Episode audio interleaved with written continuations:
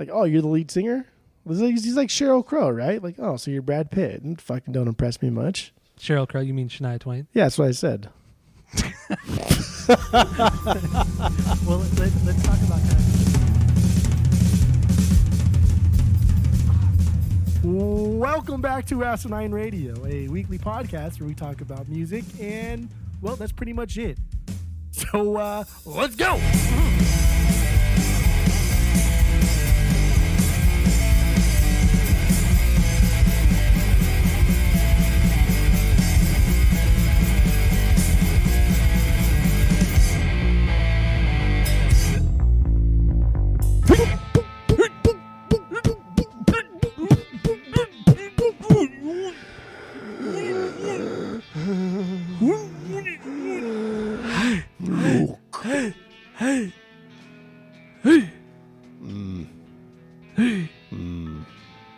This, this right here, this is Asinine Radio.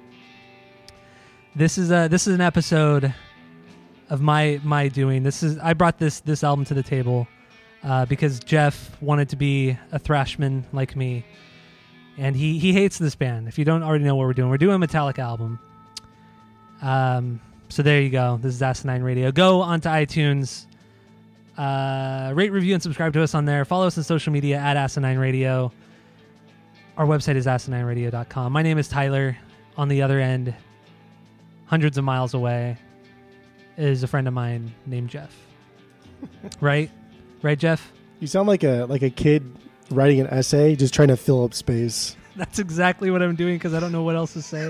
we forgot, and we forgot to talk about what song we should start with, and Oh, oh, this entire thing is a fucking mess already. Oh, should we just start over? It's supposed to be like a, it's supposed to be like a thousand words, and you're at like nine hundred, and you said, "My name is Tyler," which is the name that I was given at the time that I was born in this earth on this universe, and Oh, that is so goddamn true. but anyway, we're doing the Metallica album Master of Puppets.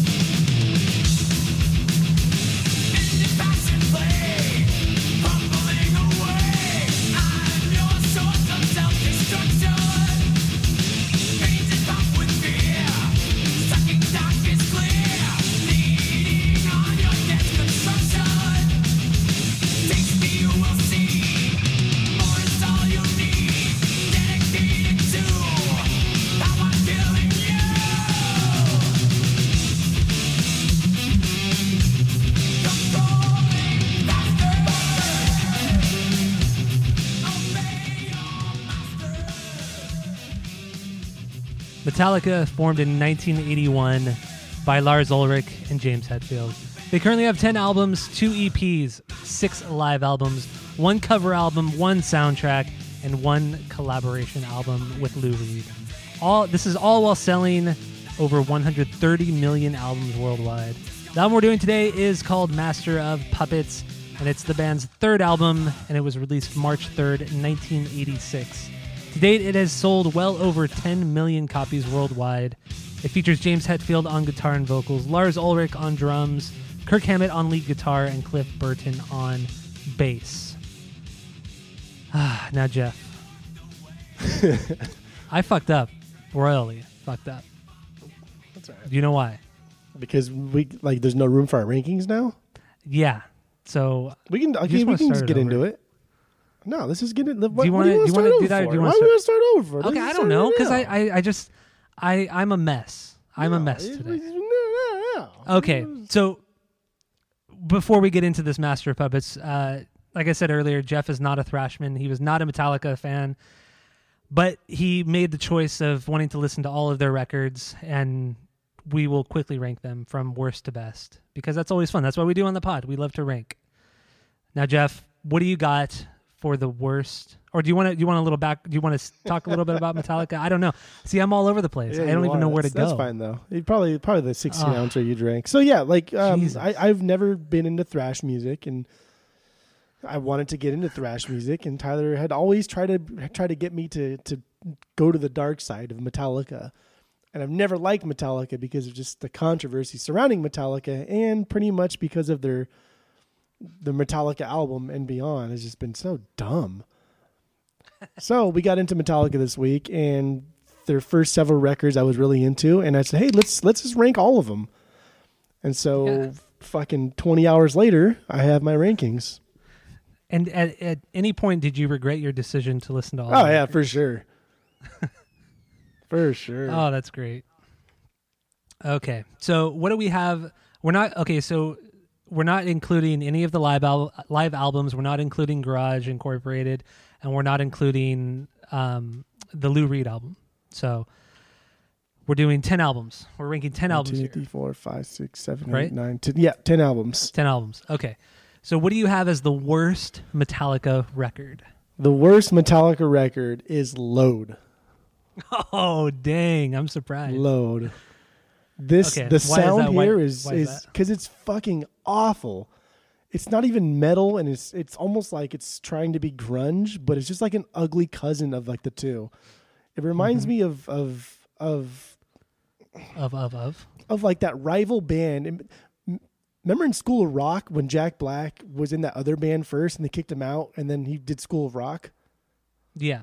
And then remember that band that he was supposed to be in? How shitty they were and how like awful. This is what Load reminds me of. Like this is the sound that Okay, that band okay. had.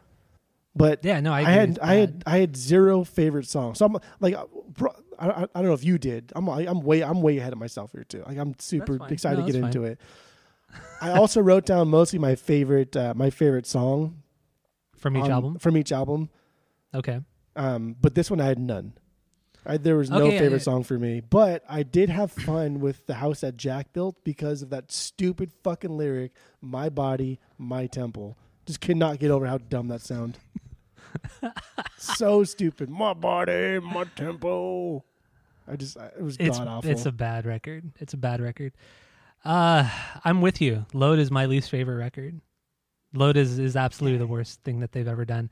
And I'm with you too. I don't. I, there's not one song on this record that is that is good at all. It's bad. It's just straight fucking bad. Um. So yeah, I, I that, that's all I got. It's it's it's the worst album for sure. Ugh, it was, it was so bad. That was one one for sure that made me like, like, his his vocals, okay, I'm done. everything's bad on it. Yeah. It's so awful. Okay, cool. Okay, well, that's that do you got was that was nine? fun. That was fun. Um, number number nine is their their their self titled Metallica, and The Black Album. yeah, the Black album. What? Really? It's that low, huh? This song, the, the album is terrible. That album was garbage. So like just just a Wow. tonal jump from Dyer's Eve because of the last song that you hear from Metallica until this one to Enter Mm-hmm. Sandman, it's fucking laughable. Like if you play Yeah, these back to back, that's that's kind of what I did throughout this whole thing was I played them. I played at least one or two albums, sometimes even three, like back to back to back. And so when I Mm-hmm. heard Dyer's Eve and then went into the Enter Sandman, I was just like, what the fuck is this? It's such a departure. And there's just nothing on this record that sounds like the Metallica that I want more of. Mm-hmm. Yeah, it's it's not a good. Not it's. I mean, I'll I'll get more into it once I get there too. But uh, number nine for me is Saint Anger. Saint Anger fucking sucks, dude. I, the mix, the Damn. the songs are awful. The lyrics are just horrendous. There's like nothing that really that is good on it. There's not even one good song on this record. Not one good song. And the songs are fucking long and they don't really go anywhere. James tries way too hard to sing and they try too hard to sound like their thrash style, you know. It's weird. It's it's a it's a shit it's a shit album. And the documentary, Jeff and I both watched it this week and it was it was it's bad. If you haven't seen it, go check it out. It's so embarrassingly bad. But yeah, that that's Saint Anger for me. The the one song that I might say is good is Frantic. but that's it. but then like the lyrics in that are so bad. Like when he goes frantic, tick, tick, tick, tick, tick, and then when he goes, my lifestyle determines my death style. It's like, oh, Yeah. oh god, he's so. It's so. That's metal, It's so embarrassing. It's so fucking embarrassing. Oh, I hate it so much. Oh man. So yeah, that, that's my number nine, sin Anger. But okay, let's go to number eight. What do you got? All right, number eight for me is going to be Reload.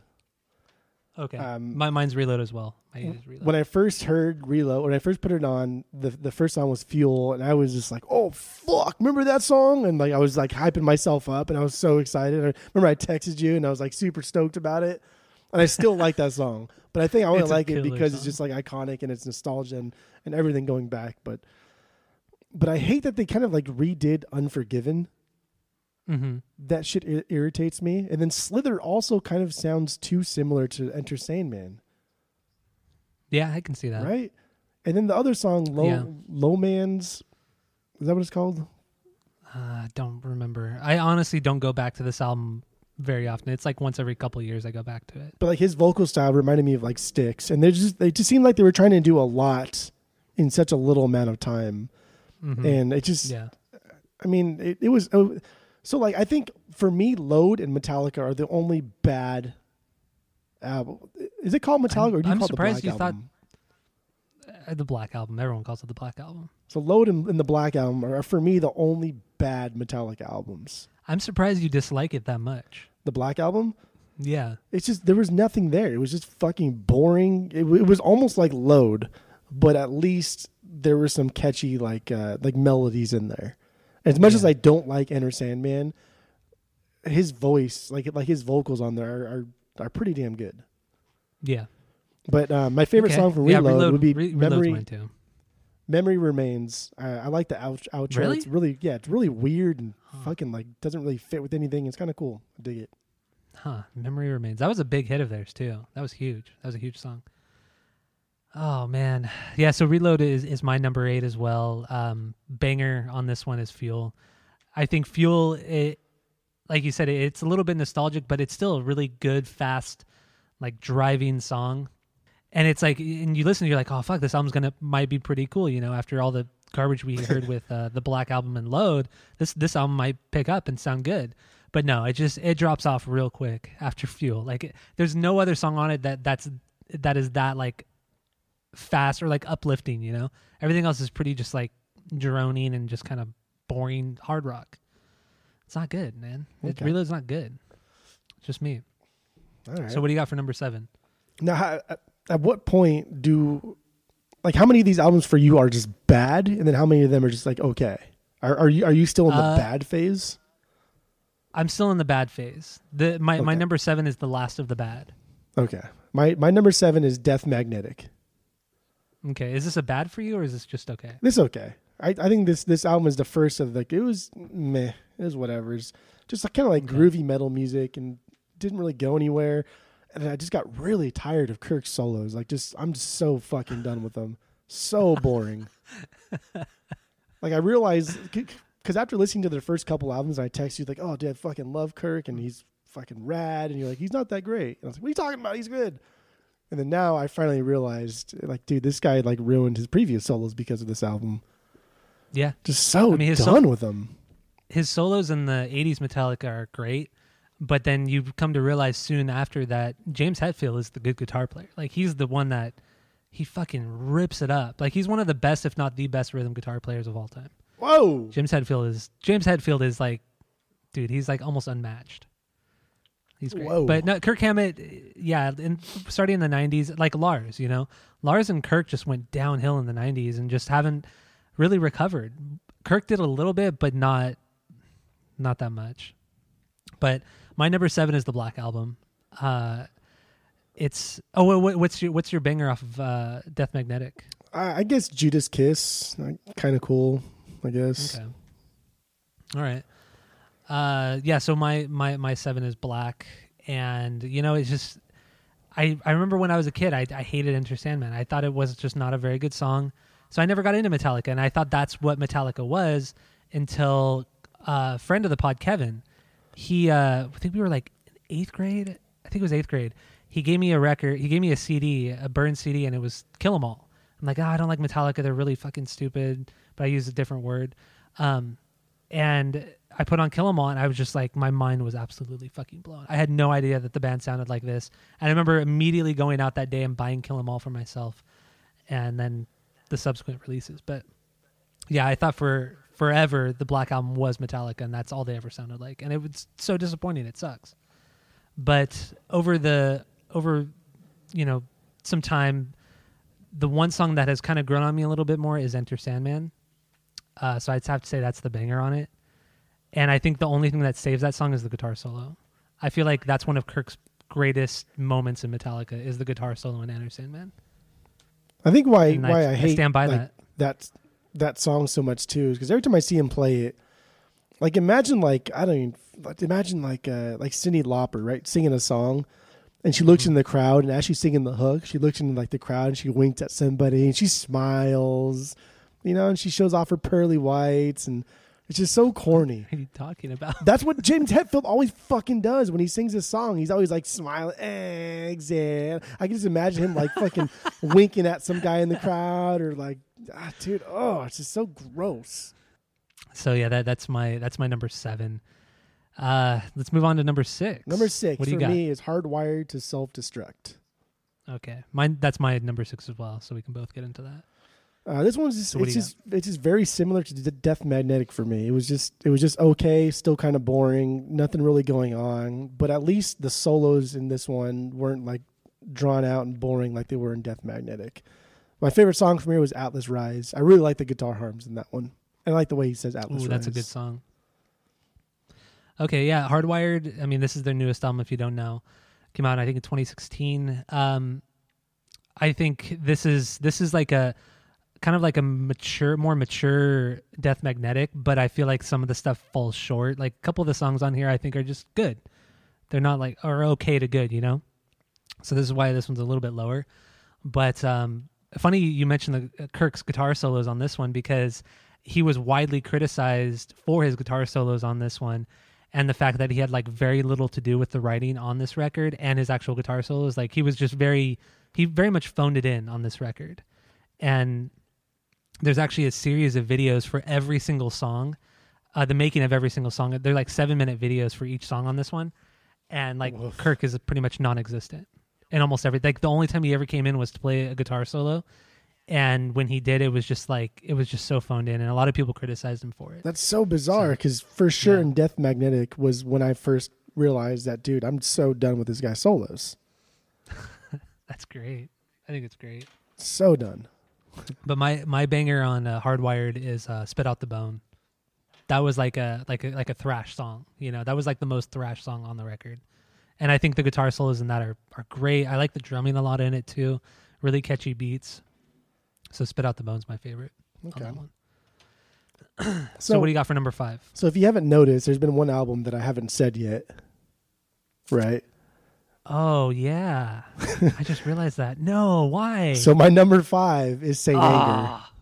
Oh, that's that's shocking. That's I, truly dude, me too. Like after hearing some of the remember because we were because we watched the movie at the same time, and we were kind of going Yeah. back and forth. We were like texting each certain other the whole time. There were certain parts where like Hetfield would, would sing like a riff, and I was just I was just like, dude, what the f- is this a fucking album? Is this for real? And I was just so I, I had zero expectation that this that I would even like this at all. But I ended up liking it a lot, a lot more than I thought it would. There's some really cool sounds here. There's some cool music, but unfortunately, I think Hetfield is way too loud, and he's trying way too damn hard. But Mhm. some of the things that I did like about this album is I hear a lot of like Slipknot in this, like bad Slipknot Oh, that's interesting. but I hear like a lot of Slipknot and just kind of the way like Slipknot plays and then just like the way the drums are sound a lot like it too, just not good. And I also hear a lot of like Primus, but again, just not not good Primus. Okay. But my favorite song too is is Frantic. I dude, I love this song. I think this song is so great. I just wish Hetfield would shut the fuck up. My lifestyle God. determines my death style. That's why I was like giggling it's when you said that earlier because the song's so cool. But dude, shut up. You know what they so, so since that album came out in 2003, they they rarely play any songs from it. It's very it's it's so fucking rare. And but the few times that they have, um, Kirk has added guitar solos into the songs. So just throwing that one out there because he was he was so widely criticized for not providing any solos. because he can't. And, he does um, the same. Like he like like you said. He they relies so much on the whammy bar or on the wah pedal. They peaked so hard with like their first three and a half kind of Yeah. albums, and after that, like dude, he had nothing to offer. Nothing. Like at least Lars started at the bottom and continued kind of at the bottom. Like Kirk almost like started at the top, and then just like went downhill, and everyone was like, "Whoa, dude! Like that's you only you, like he's only written like four solos and just plays them different ways all the time." Yeah, just with different variations of the wah pedal. Yeah. Irritating. He he is the master of the wah pedal though. Like he he knows how to work that fucking thing. So good for him on that. But my number five is uh, Death Magnetic. I, I I love this record. I, I still do. I think it's besides the the '80s Metallica. I think this is the best they've done. Um, I like I like all the guitar solos. I think his solos are very good on this. the The only thing I don't really care for on this record is how loud it is. It's a very loud, compressed record, and that that's pretty much it. Though I the songs can be kind of tedious at times, but I mean, in the grand scheme of things, it's a pretty solid record for me at least. And uh, and my my number one song on here is Cyanide. I love that fucking song. Oh, I hate the way he says like cyanide. or He thinks he's so fucking cool when he rhymes words with Yeah. cyanide and suicide. Like, dude, come on, shut up. Suicide and Redemption, that that instrumental song is really good too. That has a great fucking guitar solo in it. One of one of his best guitar solos is in that instrumental, I think. But that's just me. Okay, let's move on to the number four. I mean, this is where this is all '80s for us, '80s Metallica for us. So Yeah. we might agree on a lot of this. I don't know. We'll see. So, what do you got for number four? Okay, so let me just say that Saint Anger and this one for me are good. I really like Saint Anger. I don't even care. The ones prior Fuck, to man, that, nuts. so like Load for me, Load, Black Album, and Reload were bad. Death Magnetic, Hardwired were okay. Saint Anger, and then now Justice for All, which is my four. Those are good Uh-huh. albums. Justice for All is my number four. I think it's a good album. I like that album. Okay.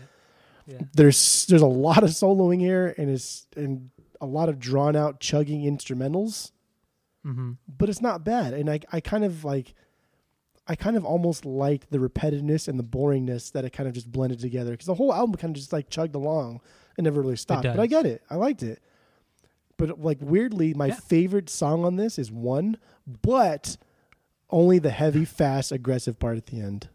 Oh, I know. It's it's amazing, right? It's so good. Yeah, and okay, okay, number four is for me is then Justice for All as well. But in in one, I just like when when it picks up and it starts chugging, and then that guitar solo comes in. Oh my god, It's that so guitar solo is so fucking great. I it it's fucking amazing. It's like you got to in sit through Justice the first All- part to get to that last part, but it's okay. Yeah, like the first three and a half minutes. Yeah. Um, but yeah, and Justice for All, I mean, this is the first one with Jason Newsted, the new bass player. And unfortunately, he was being hazed so bad. He was treated so badly by the rest of the band, especially by James and, and Lars, that Lars told the the engineer and producer that you need to turn down his bass and turn my drums up. So in the actual final mix, like his bass playing is almost inaudible. It's it's Yeah, horrible. It's like non-existent.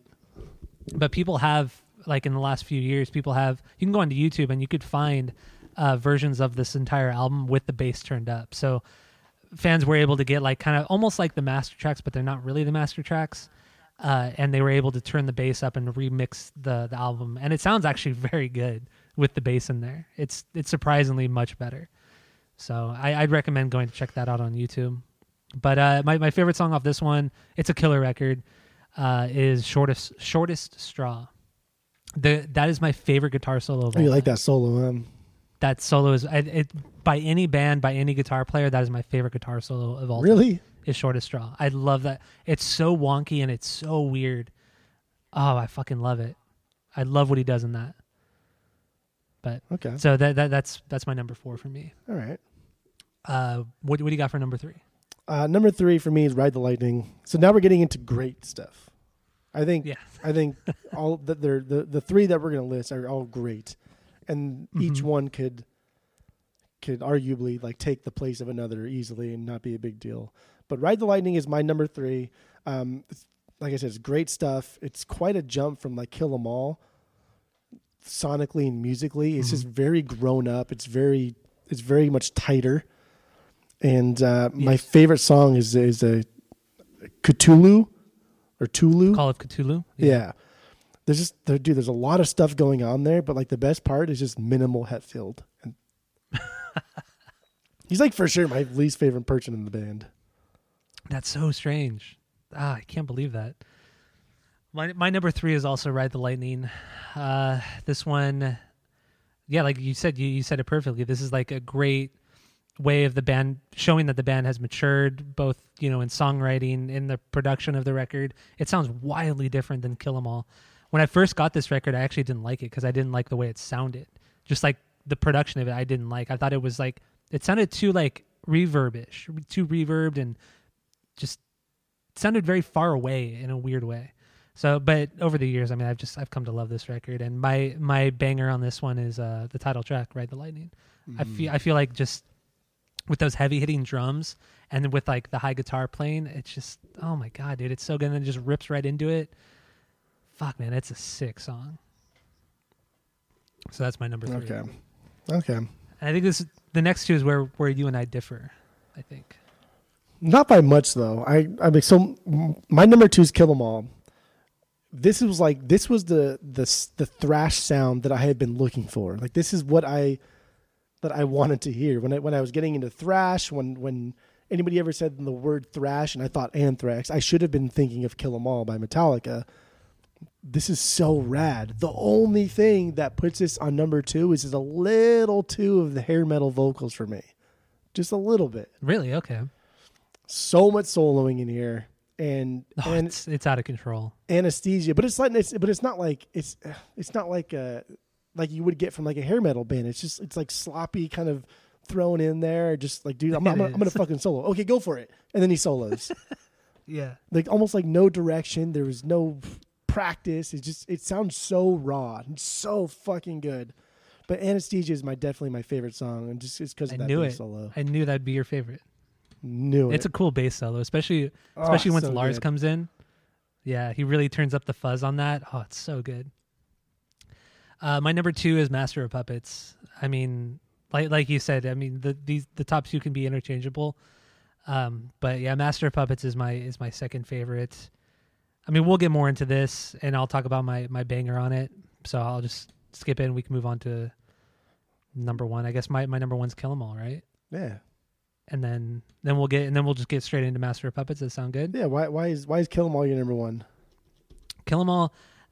I think it might one reason might be because this was the f- first album I heard by Metallica that I truly enjoyed, and I was just being I just remember being so blown away by it. And like you said, I love the rawness of it. I love how kind of sloppy it sounds, but the guitar solos are great. My favorite Metallica song is on this record. Um, Which one? And that's "Hit Hit the Lights." Ooh. I mean, it, it's just the last two and a half, three minutes of the song is just soloing and they're like cool fucking solos and and Hetfield's rhythm playing on it I think is just is is so fucking amazing. And then Kirk just going all crazy all over it. It, it it's it's a perfect Kill 'Em All is a perfect album.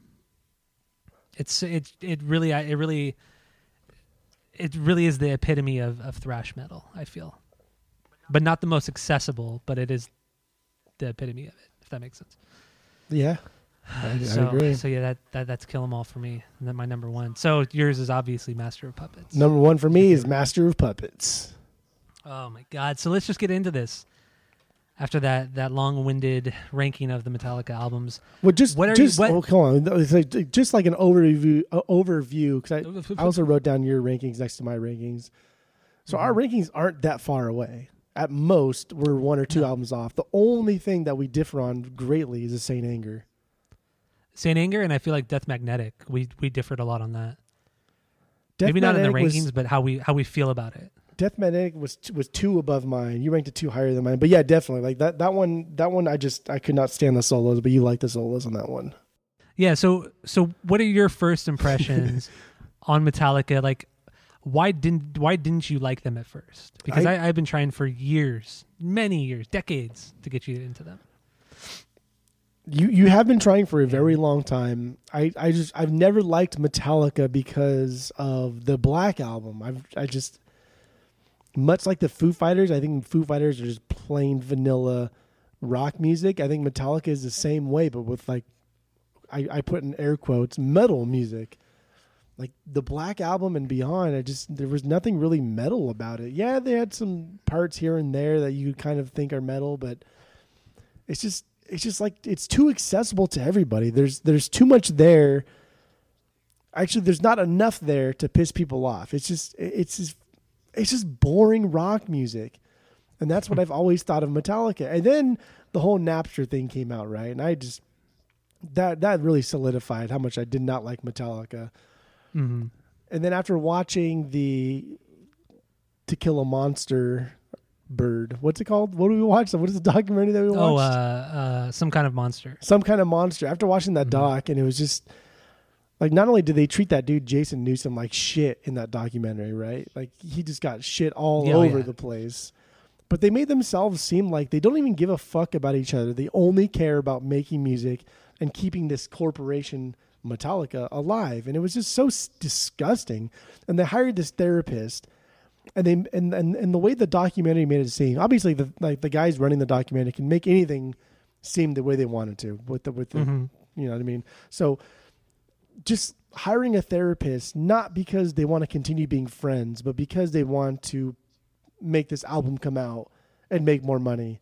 Like that was just gross to me. It was just disgusting. And everything I've heard from Metallica has just always been gross and dumb and ugh, just But you've but you've never taken my advice. bullshit. Like I, I've always told you don't focus on '90s or 2000s Metallica. it's hard. Do it. It's hard bad. not to.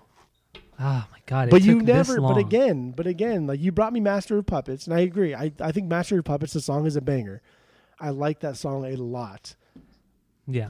but it still wasn't enough for me to dive in luckily for you while watching airhead starring brendan fraser Mm-hmm. they uh, they played an anthrax song that i liked and and then diving deeper into anthrax and how shitty tra- yeah they they played trash music instead of thrash music so uh, Really is. diving diving deeper into that you know kill 'em all came out and and and that that really that really that really catapulted me I don't, I'm just rambling at this point. Yeah. No. but it's fine. again, it's had totally you just played me battery a long time ago, I would have been all in. All in. All right. Fair enough. Fair enough. All in. All right. So I, I assume battery is your your biggest banger on this record, right? Yeah, not by far though. My, my number two is right behind. There's only like eight songs on this album, so Yeah, there's only eight songs, but I mean, there are different. There are multiple parts. Like there's, you can't just talk about just the song as a whole. Like there, there's so many things involved within each song that make it really, really make them really great. Um, I know you told me something about when when you put on battery, you're like, oh, this is some like same old bullshit, and then it just got into the heavy part, and you're like, that that was when you were blown away. yeah. Was after the acoustic part. never right? heard battery before, so I, I I've never heard any of these songs before except Master of Puppets. hmm And so when battery came on and that acoustic part was playing, I was like, okay, cool. This is this is kind of cool, I guess.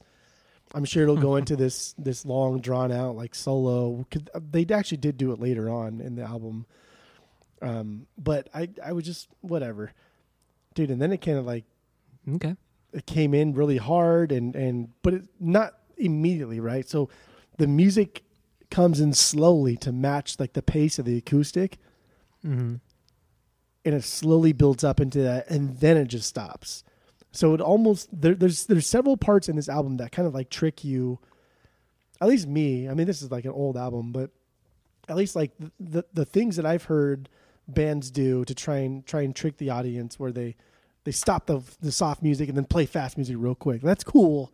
That's been done. I get it. That's fun. But like this one did a little bit different than in battery. Like i said it was acoustic music and they blended the heavy stuff and they stopped the heavy stuff and got into the fast heavy stuff. So it was almost like there was a, there was there was a middle ground there. And that's what i thought separated the song from just stopping the acoustic and going right into the heavy. And i like Yeah. that. Love it. I agree. The, should we play a little bit of battery or just that build up? yeah you can, Should we get yeah, into that? yeah yeah yeah yeah, yeah, Okay. yeah, yeah. All right, here we go. Here, here's battery. um, and that buildup Jeff was just talking about.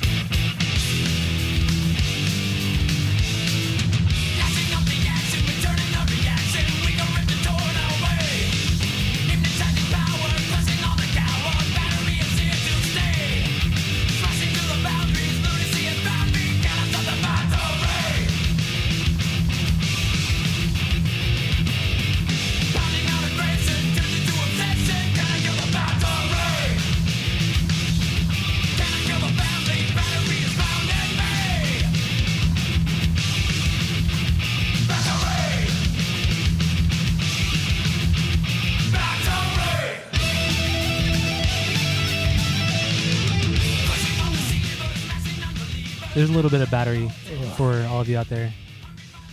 So is it the part that really got you you hooked? Was it the after the the heavy part? It just goes into that that that thrashy guitar riff. Is that what caught you, caught your attention the most? I think mostly the bridge from the acoustic into the speed part. That that's what really got me. Was it, it, Like I said, it just, it it just didn't drop into it it yeah. was kind of it was it was more it was more musically inclined to kind of ease myself into it which which doesn't mean like they're soft or anything it just means that they're they're more they're more aware of of kind of like the point from A to B doesn't need to just be from A to B. It could go A and then go off somewhere and come back to B. And I, I appreciate that. That was that was nice. That was that was a little extra credit. you know what I mean? That's good. Yeah, absolutely. Uh, so my my thing on on this album, this was probably this is the second album I ever I ever heard from Metallica, like in full in its entirety. I got Kill 'Em All first, then I bought Master of Puppets. Fell in love this love with this album as well. Um, I just I like this album from the very beginning. My first listen, I I thought the acoustic at the beginning of uh, Battery was weird, and I didn't really like it. But I was a, a dumb kid. But after that, it just it gets so good, and every member in the band shines on this record. As much as I talk shit on Lars Ulrich, he does really shine in this. He has some great parts in almost every song. Um, but I, the the way the song this album too is uh is kind of laid out track wise, it has it does a really good job of just kind of bringing it down to like heavier stuff and then just bringing it back up from like you know the end of uh welcome home sanitarium the like it's kind of like a slower chuggy song but then toward the end it just fucking picks up speed like crazy and then you go right into disposable heroes and that song's that disposable heroes is, is my favorite song on the record what yeah oh man that was heroes. almost I, I was i was battling whether or not i should even call it a stinker i don't know it, it's there's not a bad song on this record. There That's are no stinkers. There's not no, one single Disposable bad. Heroes was the only no one stinkers. that came close to it. No, but why? I want to know why. Why you think it, it, it does? Well, let, us let's let's kill let's because these songs are long, like you said. So we, there's only yeah. eight of them. Let's kill Battery, and then we'll go okay. to Disposable Heroes and why I think that it's just not that great. Okay, um, let's do it. So like uh, more parts about Battery that I think are really great are because because it's so fast, because it's so thrash. They also let the kind of rhythm guitar ring out with the chords at points mm-hmm. and then Lars kind of slows down on the drummings. So it kind of gives you that that sort of like uh, the illusion of relief where mm-hmm. it slows down, but nothing's really slowing down. It just sounds like it's slowing down because there's not as many notes being played yeah, per bar. More open chords. Yeah. and then it kicks right back into it. So I think that is another reason why I think uh, I think Batteries one of the greatest like thrash songs ever written, coming from a guy who's only heard like five. You're so new to the thrash game. I, it's great that, that you finally embraced it. It took long. Enough, oh, so good. I'm glad you finally embraced it. But I, I agree but with that, you too. They they let they let the right notes ring out just long enough for it for you to to be excited when it when it comes back really fast. Like it's only like maybe a second or two. Yeah, not long at all. No, but it, it's it's enough of a break to where you're not just like, oh, this is like the same boring, you know, 30, 32 note, you know, strumming on the E string. You know, it's just like it's it's more it's more complex more complex than that, if, I guess. But I don't know. I think I think that's what this whole album was was just like kill them all, but more complicated, but not in the sense of like Ride the Lightning was, to where it's like musically challenging to play. It was just it was just a little mm-hmm. more thought out. Yeah, absolutely. It's way more refined than than Kill 'Em All. Like Kill 'Em All, it, it, when you listen to that that first record, it sounds like you know they were on they were under pressure, like time pressure. You know, like we have to we have to bust out ten songs in three days. So let's just fucking go through it and just play as fast as we can and as pissed off as we possibly can. And that's what they did on that first record. But yeah, they had way more time. Like from what I know about the the Master of Puppets record, James and Lars have always been like the mastermind behind the the writing of Metallica songs, and that's how it was on this record. James and Lars they they wrote most of the music in a little garage in El Cerrito, California, and then after they they had written all the the meat of the songs, they brought it to Kirk and Cliff, and they added their own touches to it from there. And I, I mean, it's it's an interesting way to, to write a song, especially from a band this big, and that's how they were best known to write was that way. Especially with the drummer being so involved as he is, it's kind of it's interesting. But yeah, that's that's just how they were back then. And then it was it was in the '90s when the rest of the band started to be when they became more collaborative, and Kirk was more involved, and Jason was more involved, and that and then obviously Bob Rock, to me, ruined the band, but there you have it. Um, but yeah, no, Matt, this this this album is is great. So I forgot where what where I was going with that, but that's fine.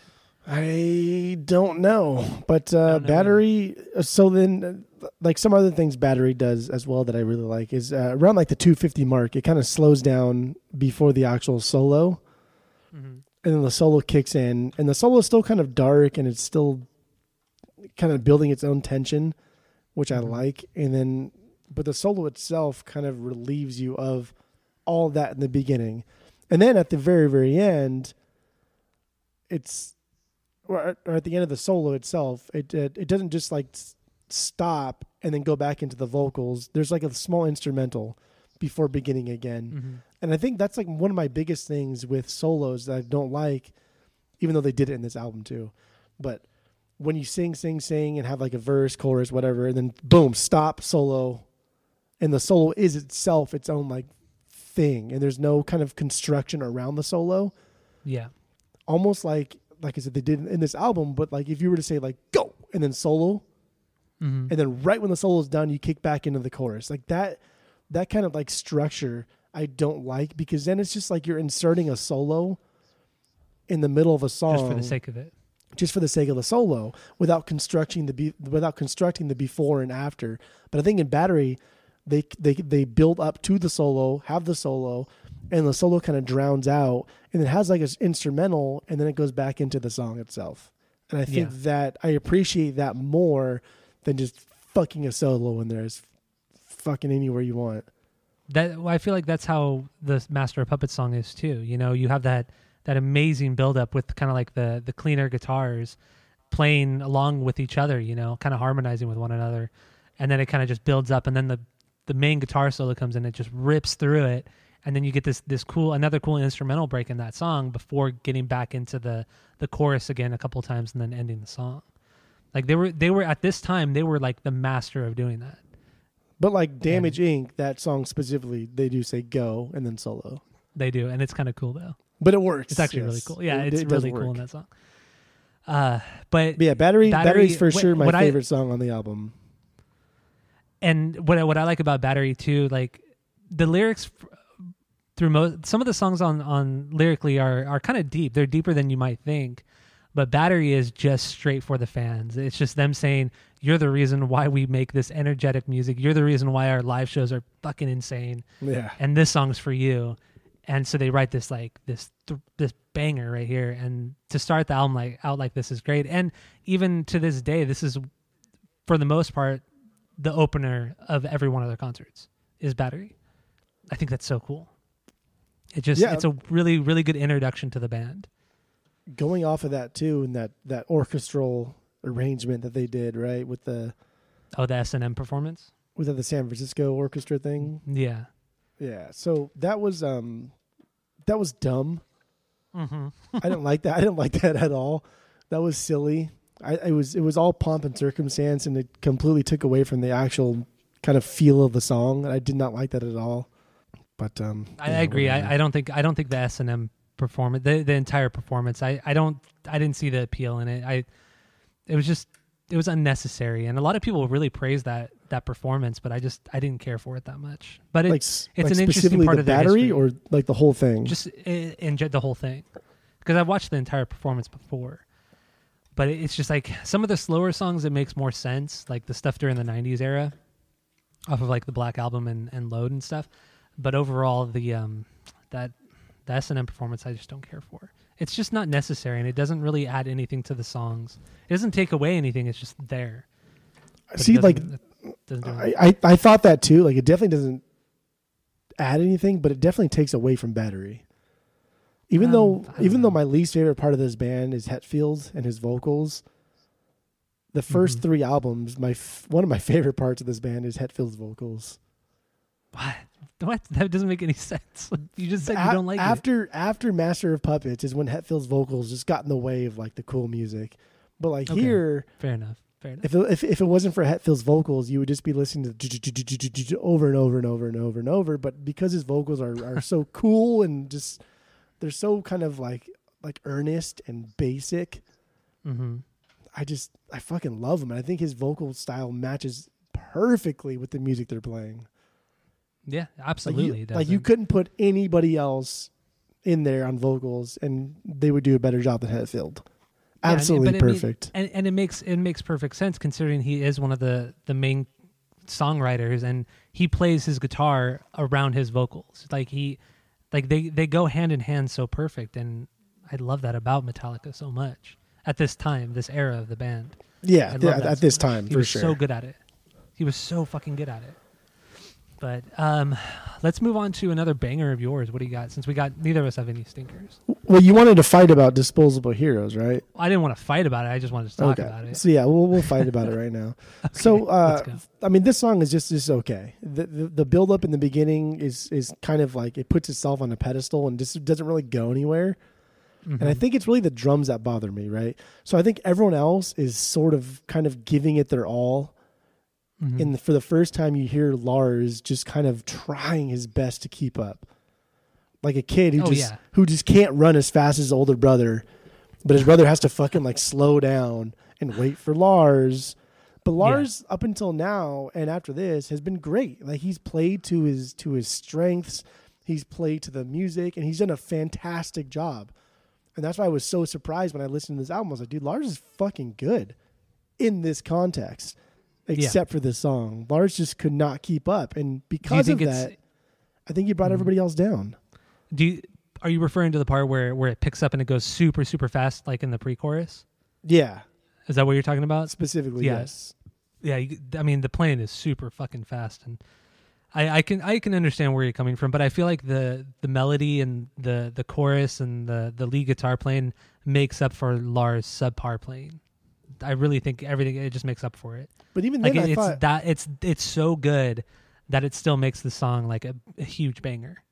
Is that the point though? Like, it, w- was Lars playing shitty just to give everybody else like a like an opportunity to shine? No. Is that the No, point? he's just not a good. No, he's just not a good drummer. because he does speed it up it in the solo. He does, but he's just that. But that's how he's always been. He's just never been consistent.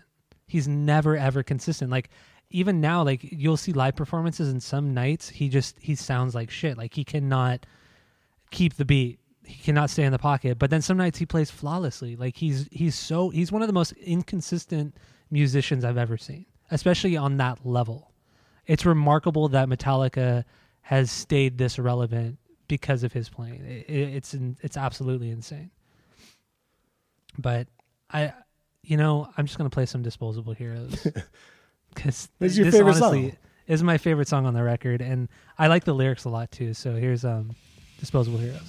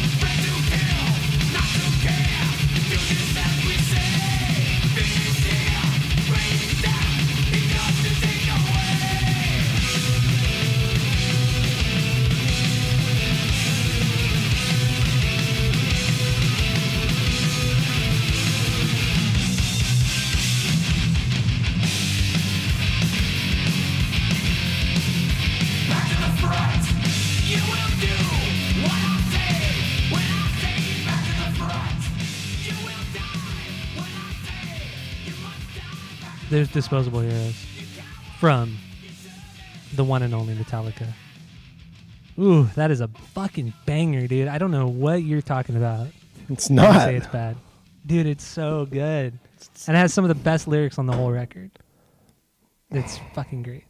I don't I understand it. I love the the pacing. I love how the pacing changes. I know Lars can't really keep up like we said, but I do love the pacing and it, it just adds so much to the song and and the meaning of the lyrics. It oh man, it's a fucking great song. It's so good. So good. Sick it. So good. The solo's good, but it's not the best on the record for sure. But it's still a solid solo as well. You But you are you don't have any stinkers, no? no, I have no stinkers on this record. Okay. So like my my personal other favorite uh, let me just go with the song I think are okay that I don't I I would be okay if we didn't talk about them. The thing that should not be Okay. I think is I think is okay. Okay. I think Leper Messiah is okay. Okay. That's it. That's it. Everything, okay, well, well everything else is a banger. let, us get into some of the lyrics because I I've never actually dived into uh, James's lyrics on this record, and I I liked his stuff a lot. I liked what he write, wrote about a lot, like what we just talked about in Disposable Heroes. I mean, that that's just a straight up anti-war song. It's him criticizing, you know, the military and them brainwashing young young men into just killing at the drop of a hat, and you know, it, it's just his his criticism of that, and I think that's great, and it should be talked about more, but it's not. It is. Uh, I mean, it is um, the whole like back to the front. You will do what I say when I say it. Like that whole Yeah. like order given. Like you fucking get back to the front to die. I'm gonna stay back here. Yeah, I feel like, and then like in that song, one of I think the best lines in it is when he says, "Bred to kill, not to care, do just as we say." I mean, that's I think that is a really really deep line, and it says a lot right there. Just that one short little line, which is great. Yeah. But uh, but then, like you said, the the thing that should not be, it, it's one of the slower songs. Uh, they, I guess, James is a really big fan of H.P. Lovecraft, and this and about how do you pronounce it? Is it Cthulhu? Cthulhu? I don't know. Cthulhu. I, Cthulhu? Cthulhu? Uh, yeah, whatever. Cthulhu. But it, it's about that, and that's what this song is about. You know, it, it's just a straight up sci-fi song lyrically, you know, and it just kind of builds on that kind of whole mythology of Cthulhu that H.P. Lovecraft wrote about. And then just- Leper Messiah, what? like the thing that should not be was just it, it was groovy. It was cool. The vocals reminded me of Rush, kind of. A little bit, yeah. and um, I I feel like Enter Sandman was taking a lot from from this, Mhm. and like that that's where they got the inspiration from their own song. But I like the way like the eerie way he says like rising and immortal and in madness Mhm. you dwell, just like yelling cool shit. Like I lo- I love that, love it. Yeah, I liked it too.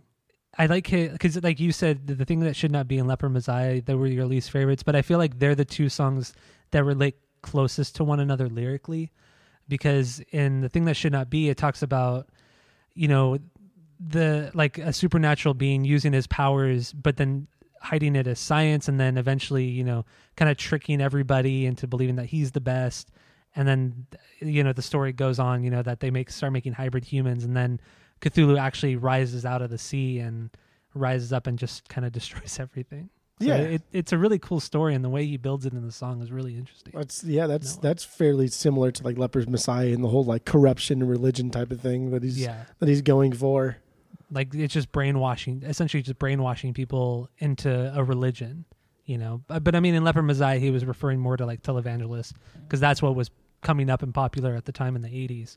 Televangelists were just out of their mind, and they still are. But yeah, it's uh, But the thing that should not be was one of I I feel like one of their heaviest songs. It was heavy fuzz, low register guitars, solo super wily, squirrely. yeah. It's good Mhm. stuff. But it was okay overall. Yeah.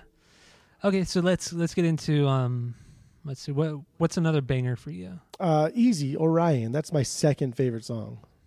The And instrumental. It's damn close. Yeah, like this. This song was.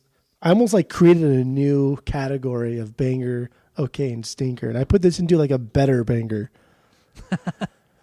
because there, there were just so many fucking parts to this, and like the more I read about it, and like the more lore I heard, I Mhm. I didn't know which parts were the bass parts, which parts were the guitars, Yeah, if if it even was like a guitar or a bass because like the intro I, I i read some places that it wasn't a bass it was an organ played Yeah, through like heavy through.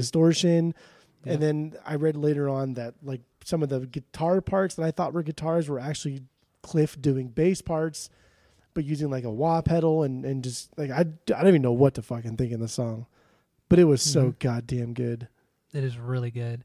Uh, and yeah, from what I from what I heard and read too, like Kirk was saying that he had he had three guitar solos on the record on this song, uh, and then Cliff had one bass solo, but then Cliff ended up liking Kirk's guitar solo so much that when Kirk wasn't there, he played the guitar solo on the bass. And so he ended up getting two bass solos and Kirk got two guitar solos.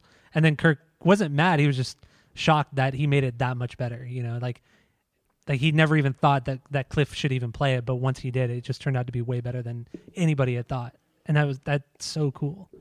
Yeah, that's Like- one of those like so in that in that to, what was the documentary called to make making a monster Some kind of monster. some kind of monster. I'm gonna fuck it up the whole episode. Some kind of monster. But one of the thing that uh bob what's his name? Bob ross? Bob rock? Bob Rock. that that goofball fucking squirrely weasel shithead. One of the things that he said that i kind of almost like held true was that after cliff died i think metallica is never gonna have another bass player. Mm-hmm. and like that's kind of true. Like, I, I think that like in, in that in that documentary, if nothing else, they finally got to like the root of the problem. Especially James, who kind of opened up more so than others, Mm-hmm. and he says that he still like he blames Cliff for dying and like ruining their band. And Yeah. that's such like an honest, douchey, but still like an honest kind of like childish thing to say. And and I think that um I think that's true. I think they're all still like probably so fucked up, like mentally or whatever it is that they they still blame Cliff for dying and kind of like ruining their dreams. And, and this song, I think, is a good like goodbye to Cliff and himself. Yeah, it's like it's like he un he unknowingly wrote his his final song. His you know? eulogy, and even more, His so, like eulogy, I, yeah. I read that they played this song at his funeral too. Oh fuck, that's rough. And even more, Yeah. like like Hetfield has like a tattoo of the like the middle bass line here on his arm. yeah, he has the notes tattooed on his arm. like that dude. Like there's just nothing. These these guys are so like like mentally fucked from this guy. Yeah, they they were just they were so close, and they were just they loved each other so much, all four of them, that Cliff di- Cliff's death was just the worst thing that could have happened to them. And like, if if anybody listening is unfamiliar, Cliff Burton, they were touring Master of Puppets. They were in Europe. They were in Sweden, more specifically. Uh, and they nobody's really sure, but the bus driver was either drunk or he hit some black ice, and the bus rolled over, and Cliff was thrown out of the bus, but then pinned underneath the bus and died Awful. underneath the bus. Yeah, and and Kirk has always said that he feels the most responsible because they used to like do like a rock paper scissors or like flip a coin to see whose bunk they were gonna get, and Cliff ended up getting Kirk's bunk that night, and had he not done that, Kirk would have been the one underneath the bus and possibly died. Like that survivor So- guilt. Yeah, it's the survivor guilt, and uh, and yeah, but what I what I like about how they've treated Cliff's legacy too is that they've honored him so many times in so many ways and released so many things, and they they involve Cliff's parents even to this day, like with everything Metallica does. They're That's awesome. constantly involved, and they have their own studio in uh, in San Francisco, and uh, and they have uh, they have like this entire area dedicated to Cliff just in the studio, you know, and they just it's it's cool how how they treat it. They treat the entire situation, how bad it was, and how well they treat it. It's great. Even though I don't like the two albums so far, I think I think Trujillo is like the closest they have probably gotten to Cliff, Oh, or they're gonna get to Cliff, especially because he doesn't use a plectrum to play uh, to play his bass, much like Cliff doesn't. Yeah, that's true. He uses his fingers. No, no plectrum on this from from Rob. But no, but Rob has uh, Rob has been known to use a plectrum every once in a while, um, just to get certain like tones that Jason Newsted used back in the '90s. Because Jason only used a pick; he never used his fingers, and and so I know I know Rob has used a pick here and there for certain songs. I don't know what songs, but certain songs for sure. Or a, ple- a plectrum. I'm sorry, not a pick, a Plectrum. I plectrum. don't know what a pick is. Yeah, my my bad. But uh, but yeah, no. Cliff Cliff was was one of a kind when it came to his his talent. I mean, you watch him play bass and you hear like the bass solos and everything. He was his. It wasn't just like his his technical ability. It was his songwriting too that was uh, kind of ahead of its time and progressive thinking, but still like uh, harmonic and and catchy at the same time. It's it's interesting. It's weird, anyway, yeah. Cliff Cliff died very young, very very young, very tragically. But anyway, Orion. uh, yeah, Orion, his magnum opus, some might say. Uh, Bert and Cliff did say too about this song. This was his his favorite song on the record after Master of Puppets. I apparently Master of Puppets was the greatest song I've ever written, according to him. But I don't know. Which is Should so we- I weird. mean- like it's it's so bizarre to say that Master of Puppets is your favorite. Like I understand why he would say this is his favorite because they all just kind of groove in like this jazzy sort of way where they're all just feeding off each other and they're all they're all in the same mindset and they're just feeding off one another. Yeah, But to say Master Master of Puppets is, is like your favorite, that just goes to show you that Cliff likes the band as a whole more than he likes his own playing. Yeah, and I and from what I've heard about Cliff too, like all the interviews I've read up with the rest of the band, like Cliff was the guy that introduced them to different genres of music because the three of them were very much into like the metal scene, like Black Sabbath, and that's pretty much it. But Cliff introduced the band to like Misfits. Uh, he introduced them to Motorhead and um, and like jazz music. Like he was a huge on jazz and huge on like symphony music, you know, classical music and he introduced all of that and brought that influence into the band, which I think is really cool too. I think there's a lot to be said too of like Lemmy and Cliff, like similarities too. Oh, I totally think so. Yeah, but I do want to. There, there's a part of Orion. It's uh, it's one of the bass solos, and I think I love how the bass solo. the middle one or on the this. or later one? It's the one that starts at like four minutes, almost four minutes, Oh, okay. and it's like it starts with the bass solo. Eh, With the bass bass solo starts, but there's some really cool guitar, like spacey sounding guitars that that play along with it, and I think it's so unique and it's so different for the band that I, I just I gotta play it. So here it is, um, the part of Orion.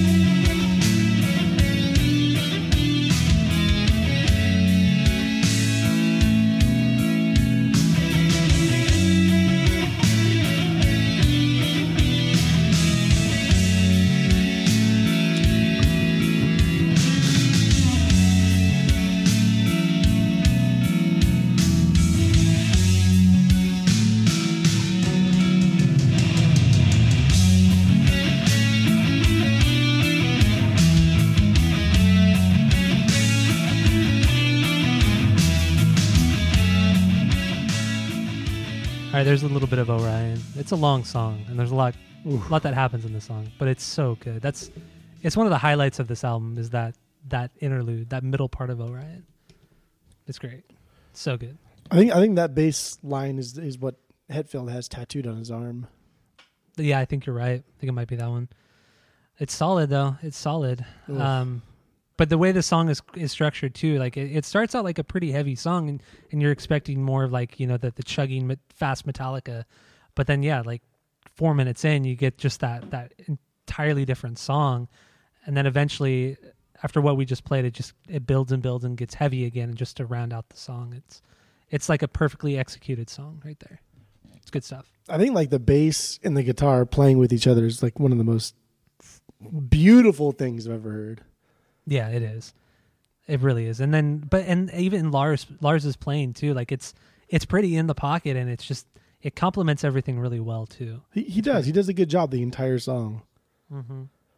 What the one thing I'm curious about this song though, and I, I haven't been able to really find anything about it, is who plays that that guitar part that that goes along with Cliff's playing. I don't know if it's James or if it's Kirk, because I know James is a very is a pretty accomplished guitar player, um, both rhythmly and lead playing too.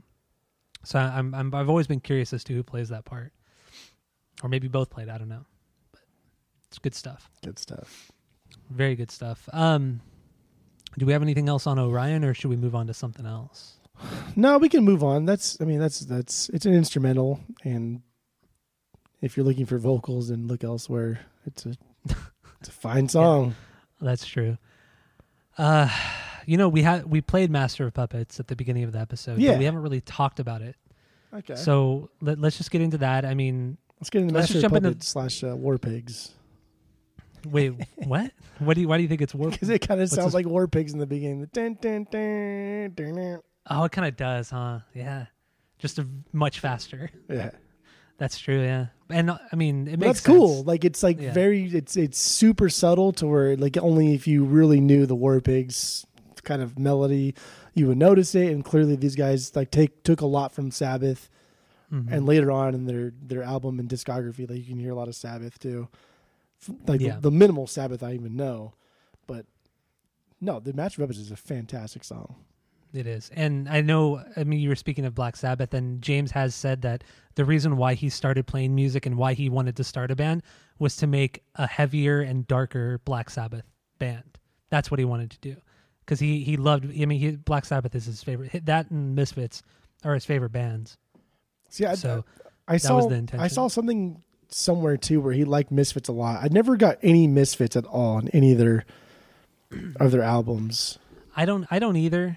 I think it's just he loves, they love the music so much that they just play their songs live. Yeah. They do a lot of covers of, of Misfits songs, but yeah, I, I never I've never seen it in any of their music either. That inspiration. Oh, dude, and real quick, just like talking about covers, like I I, I almost was gonna list like covers under each one of these songs, Mm-hmm. but then like some of these fucking songs have been covered by so many bands, like Disposable Heroes too, especially, and like Welcome Really? Home, like like Welcome Home Sanitarium, maybe it was Welcome Home Sanitarium, like- Might have been that one. like that one specifically was.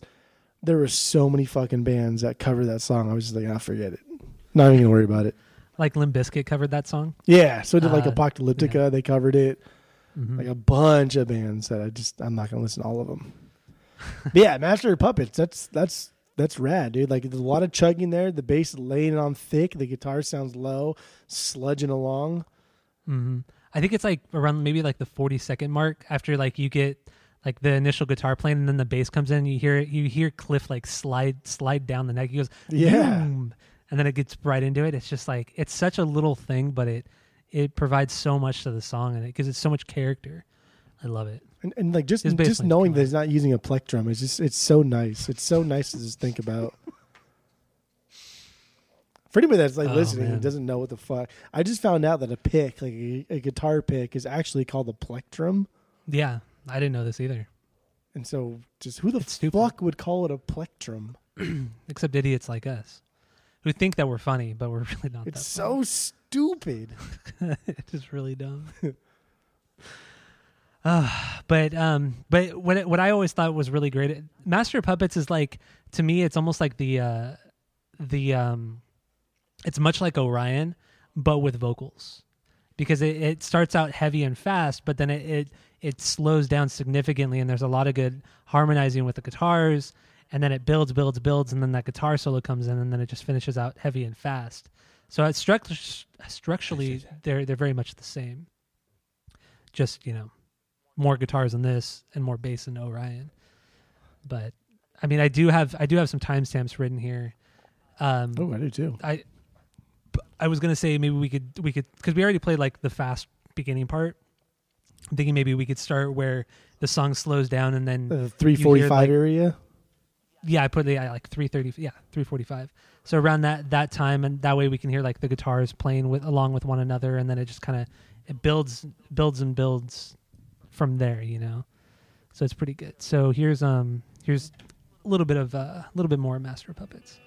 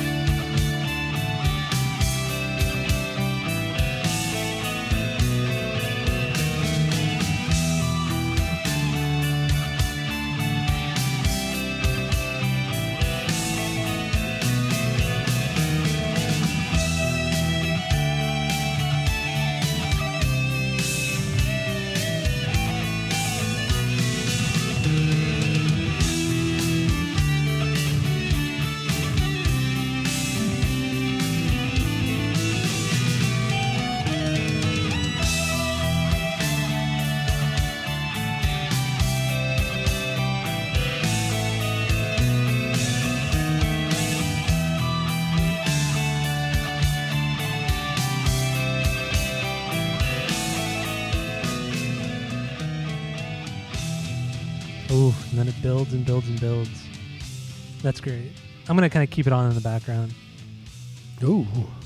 Get around the uh, cease and desist, huh? I'll, I try to. I'll try to.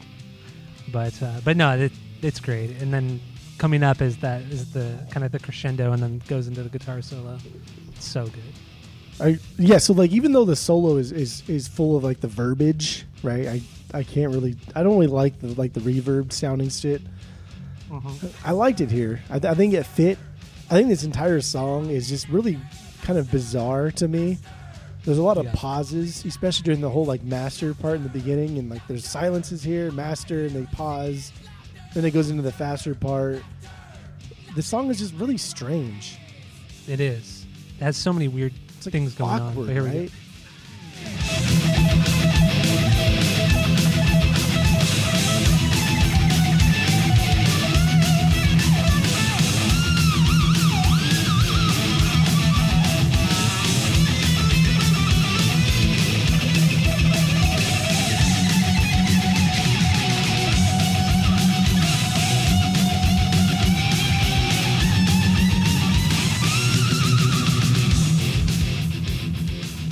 I didn't mean to cut you off, but that No, that like That led, was- like led in right to what I was kind of like talking about.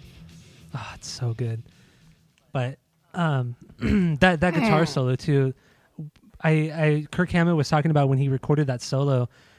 Something happened while he was doing it to where it can never be replicated again. But that that God. high E string, like got caught like in the pickup, so that's why you kind of get that that crazy like wonky bend is because the string got caught, and and it's something that you just can never recreate. It's just there for for eternity. I thought that was really cool. Yeah, I'm pretty sure like Joe Satriani could recreate it, No, or Tom Morello could recreate it. Speaking of Joe Satriani, you just brought him up. Kurt Hammett. Um, Kirk Hammett was his guitar student, which is kind of cool. And right before recording this record, he worked with Satriani to find the most effective way to record an album, so you're not just wasting time, you know. And and so he worked with Satriani a lot prior to this record, which is fucking cool as hell. like, I don't. I think I think that's I don't. I don't know too much about Satriani. I, I've I've heard a lot of songs by him, and I know he's a Mhm. fantastic guitar player. But I feel like if you're going to put your stamp, your namesake on somebody or something, they need to be pretty fucking good. And Kirk Hammett is just not fucking good. he's good, but he's not Yeah, Joe he's not. Satriani good. and even like within the thrash genre, like he's he's considered like the lowest point of of the thrash guitar players. It's it's so funny, and so many people criticize him. yeah, he's it's it's great. He's so soft spoken and like nice, and he's just not what I expected He's at all. such he's such a pushover too. He lets people walk all over him. I think because Lars is so overbearing and such a douche nozzle that I think that everybody else is kind of says, "Ah, forget it. That's just Lars being a dick." Lars is a Yeah. dick. Oh, totally. But you kind of have to respect him too, because like he just doesn't give a fuck. Yeah, no, it's true. Like about anything. Yeah, Like, oh, you're the lead singer. He's like, he's like Sheryl Crow, right? Like, oh, so you're Brad Pitt. And fucking don't impress me much. Sheryl Crow. You mean Shania Twain? Yeah, that's what I said. well, let, let's talk about kind of the significance of this album. I mean, the it, it, it is so influential and it's so it's so different in the, this genre of music that it was actually selected by the Library of Congress as being of cultural significance. So it's it the masters. I think it's the masters of the album are held at the Library of Congress for its significance in pop culture or music in general, which is crazy. They were the first metal band to ever be recognized for that Yeah, that's which I think is really, really, really cool.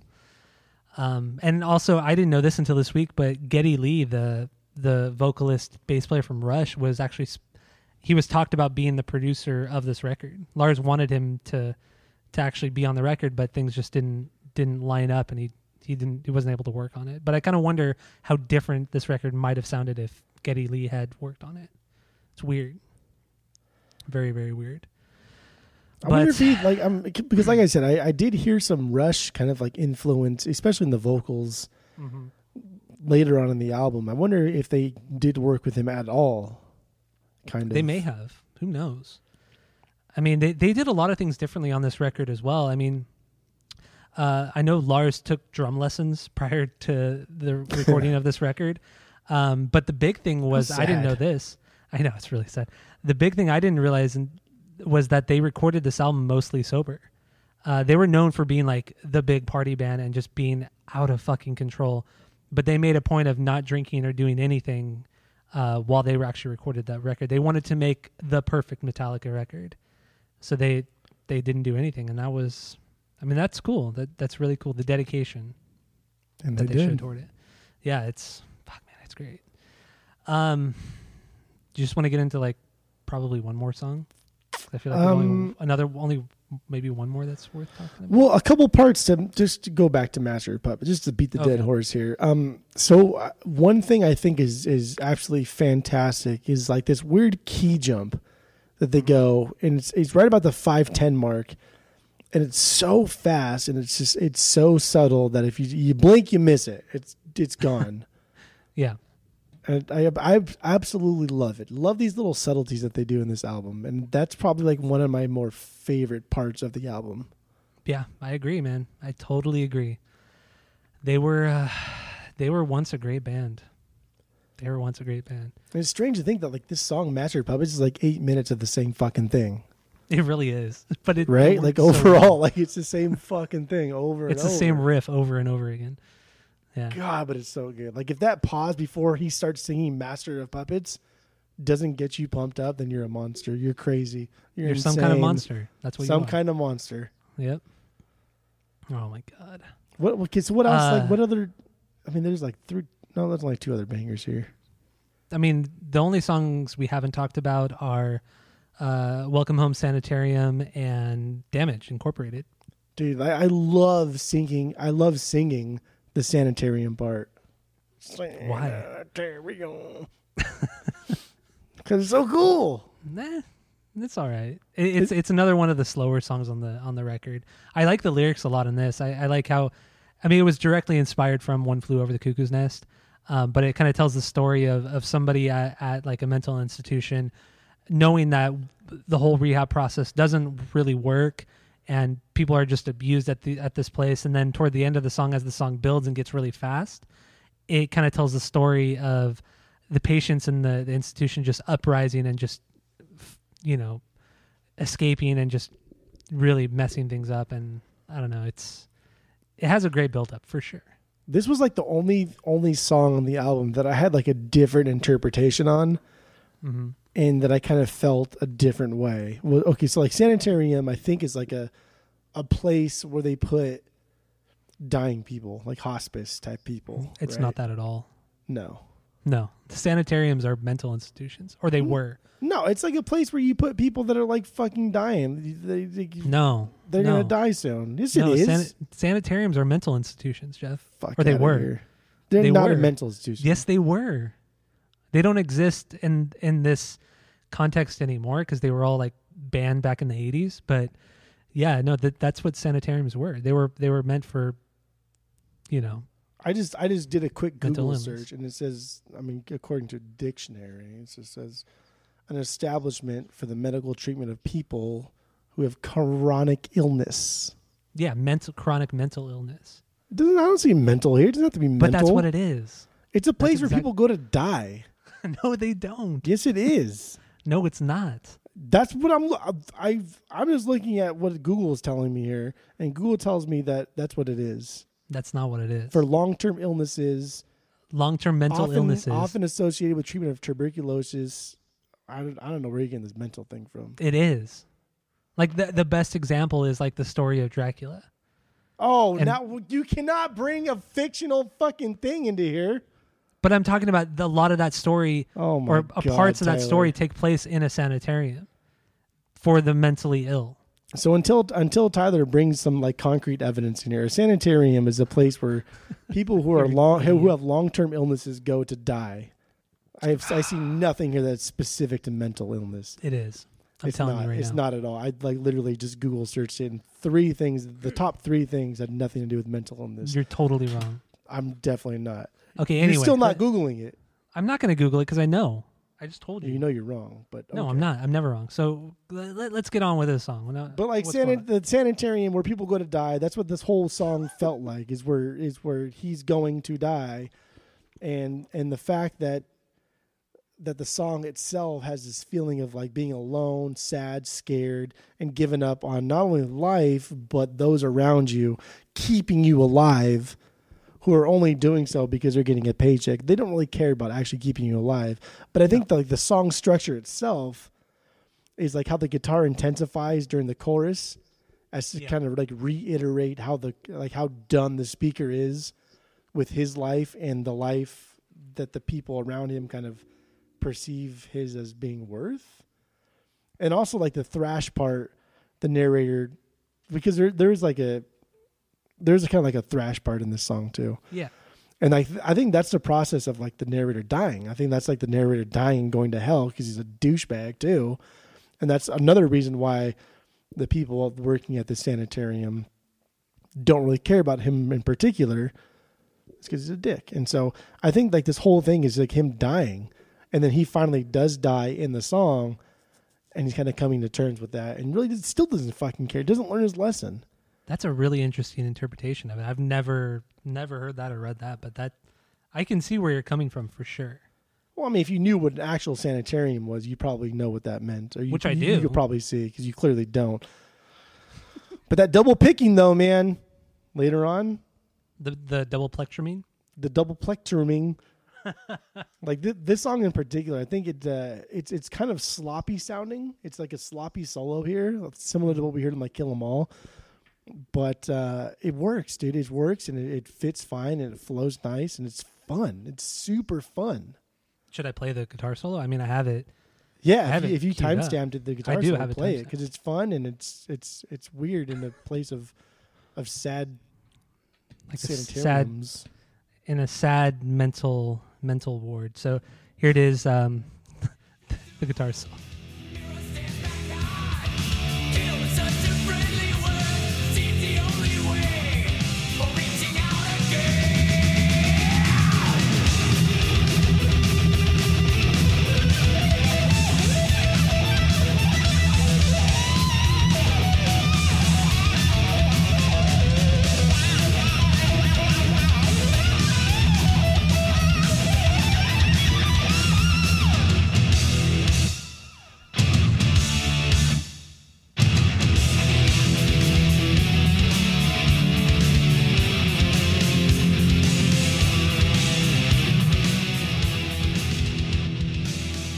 Almost like when when he went to go do the solo, they were saying, "Just play as fast as you possibly can," and that's what that's what he did. And that's all he could do.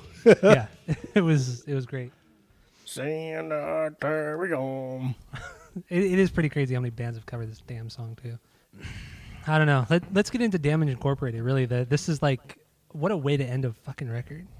It's it's. I I mean I remember when I first heard this song, I I couldn't believe at how fast they were playing. Like I think this is probably tempo wise the fastest song they had done up to this point, or ev- ever really.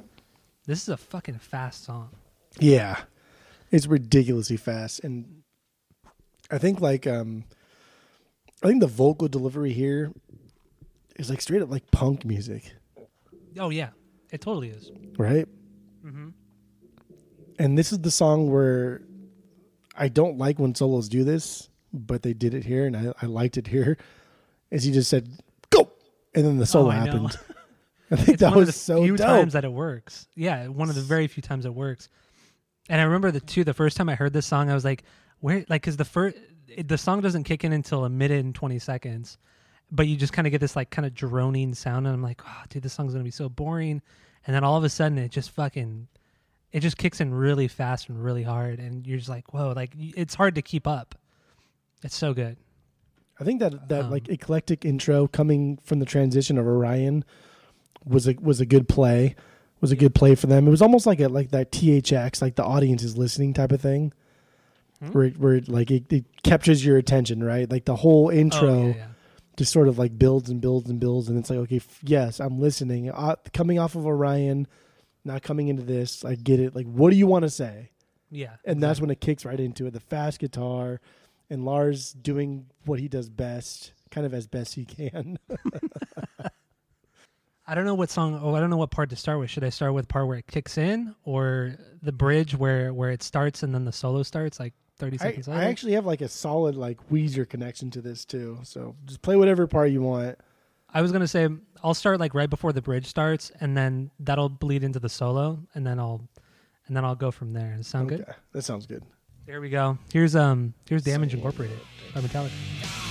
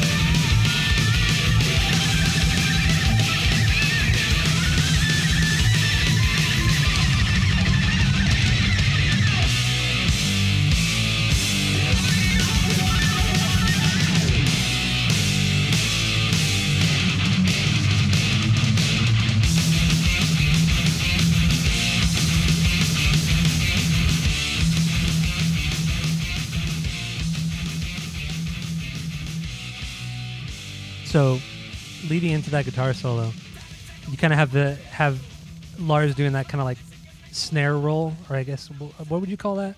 Yeah, that's fine. Yeah, the it. snare roll, I guess. I and then it. he just hit, he hits the snare one last time, and then just the go, and it just fucking rips. Like Kirk's playing his solo is so fucking great on this, and then it gets like super squirrely. I I don't know, man. It, this is like peak. This is peak Kirk um, solo writing for sure, and lead playing. Like he's he's so fucking good, and man, this, this song is. I, I always forget how good this song is until I listen to it. Damage Incorporated. Go. go. my um my, my my Weezer connection here was um remember in, in Only in Dreams from their Blue album uh, at the very end of that song the last note of that song was like this off note that wasn't in key and it was kind of weird and it didn't give you like any kind of sort of relief like usually if you start a, a song in like the the key of like E let's say the last Mhm. note you play is generally going to go along with that and kind of sort of give you that final relief to that. But in only in dreams, it doesn't do that, and it almost kind of just leaves you hanging. Same thing with here in Damage Inc. At the very end, that the last note they play is not the note that gives you that relief, Yeah, it, you're totally right. I didn't even think about that. and that's so rad. I love that so I like much. it too. It's yeah, you're totally right. I didn't. I never even put that. I never thought about that. But yeah, for bands that do that, that's it's a tough thing to pull off for sure. yes, Like it can go. It can sound really bad, but in this instance, it it does sound really good. I know exactly what you're talking about. because like as you're singing in your head or as you're humming it along, you always get that last note in, but these guys stopped before that last note. And this wasn't Yeah. like the first time that they kind of did like a weird thing. In, in, in Leper Messiah, when they do like the one, two, and they go one, two, three, four, five, and then start on that one. It's so bizarre. Like That's that like that threw me off. I had to listen to that like two or three times. I was like, what the fuck is he like fucking up here, or is this like a legit thing he's doing? Because they're starting on like the f- they're starting after the fifth count or like back on the second count. It's, Yeah. it's like it, it got me. It got me. it just kind of shows the the I guess you could say almost genius of Lars and James, you know, their songwriting abilities because they know they know enough to throw you off, but to make it still sound cohesive and good. You know, Yeah. like they're really good at the nuances. Like even like Lars, even though he's pretty inept in his drumming on- during a lot of parts, like he knows he does these weird things. These he hits the he'll hit like the crash like on a weird beat, but for some reason it still sounds okay. But like whenever you try to like drum it or air drum it, you're like, oh fuck, like how did I how did I miss that that one hit on the crash? But it's because he does it like on a weird beat. Like he does really weird things like that, and he always has. He still does. But I think at this point now, his drumming, he's just like he tries too hard nowadays. But I don't know. think- It's always I think that's there. like the biggest difference between like Lars and like James is is Lars knows like in his head he can kind of like see what he wants, but he can't physically do it. yeah. Whereas James knows what he wants and then can clearly do it. Oh yeah, absolutely. I think even like on the some kind of monster documentary, he um like Lars criticizes his his vocals on it, and he's like, "Oh, why, why don't you just come up here?" And he's like, pretty much is like, "Why don't you just come up here and sing it?" Because I really want to know what you sound like. He was such a dick to Lars about it, but it, it's totally true. Like Lars just wants you to do something, and he tries to express it, but he does it in such like a like a condescending way Yeah. where he comes uh, he just sounds like a dick but he knows what he wants like he knows what sounds good because he really is a good songwriter and i mean i shit on lars a lot but he is he is a good songwriter He's just like he's he's he's become famous because he can drum the exact way Metallica wants him to drum in the early years. Later on, Yeah. he's just like clearly fell behind with the band. let's just wrap this up then give our final thoughts Sanitarium.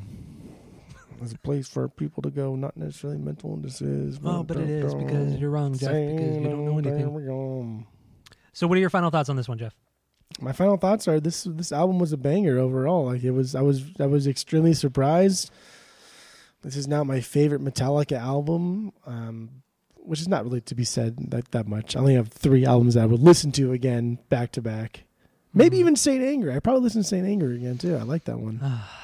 you're you're out of control. Dude, I don't know. What do you want from me? But uh, yeah, I was really surprised here. Uh, I've always hated Lars and his drumming, and I think that he works here in kind of like the same way like Meg White does with Jack uh, Jack Black with Jack White. Jack White.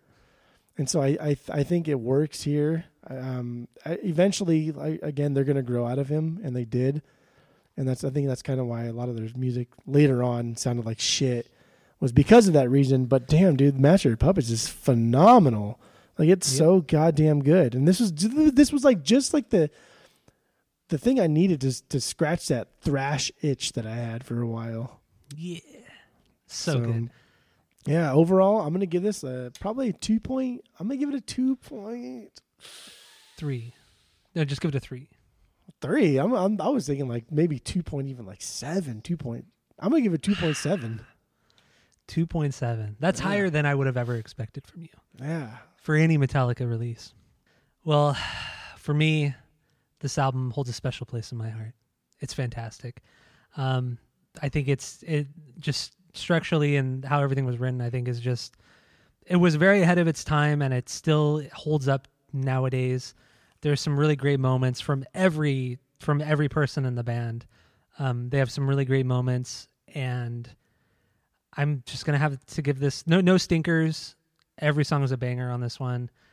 Uh, I'm gonna do it. It's it's a perfect album. Oh my god. Master of Puppets is a three out of three. It, it is a perfect album. Like it- there's nothing you can't.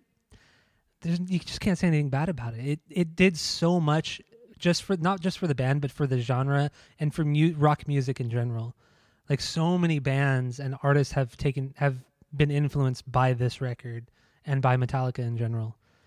Like it, it's so significant within the music the music world. It's crazy.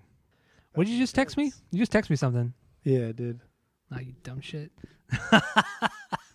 anyway, but yeah, no, I, I give this album a um a three out of three. It's per it's a perfect album, and I stick by that. And I and I'm and I'm happy and shocked to see that that you rated it as high as you did. Thank you for that. Hey, Thank you. whoa! Don't fuck. Don't fucking thank me. Thank you. Should I thank the band Metallica? Yeah, I thank Lars.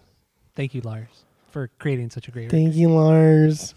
All right, well, that's it for Asinine Radio. We just did the Metallica album, Master of Puppets. This was a massive one. This was a great one. Uh, so, if you don't mind, everyone go to iTunes, go rate, review, and subscribe to us on there. Follow us on social media at Asinine Radio. Send us an email, asinineradio at gmail.com. Our website is asinineradio.com. Asinine Radio, Asinine Radio, Asinine Radio, and Asinine Radio. So, that's it. That's all. I forgot to play the outro music. You want to stretch I'm- it for a second? I mean, we, I stretch mean, it for just, a second. Just try to stretch it if you Yeah. can. Just just talk. We'll just talk and talk and. Talk. I just don't understand like why like Saint Anger was was surprisingly good.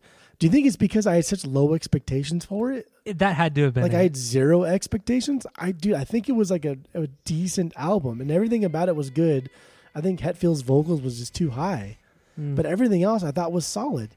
Like there was a lot of similarities between them and like Slipknot at that time, and just not as good. Again, and a lot of similarities between like them and like Primates at the time, just not as good. But like they borrowed a lot of stuff from the, that music, and I, dude, I think Saint Anger is, is better than you think. you're just. I'm telling you, you're, man. You're definitely in the minority. Minor, the minority of uh, the Saint Anger. Cause I Community. wanna be the minority, It's just not very good. But Not like Green Day. I want to That's be the a- minority. that song is better than all of Saint Anger. Down with your moral majority. That's a good song though. But yeah, that's it. That's all. Thank everyone. Thank you to everyone listening to the pod who have actually got this far. Um, that's it. That's all. And um, I don't even know what else to say. So there you go.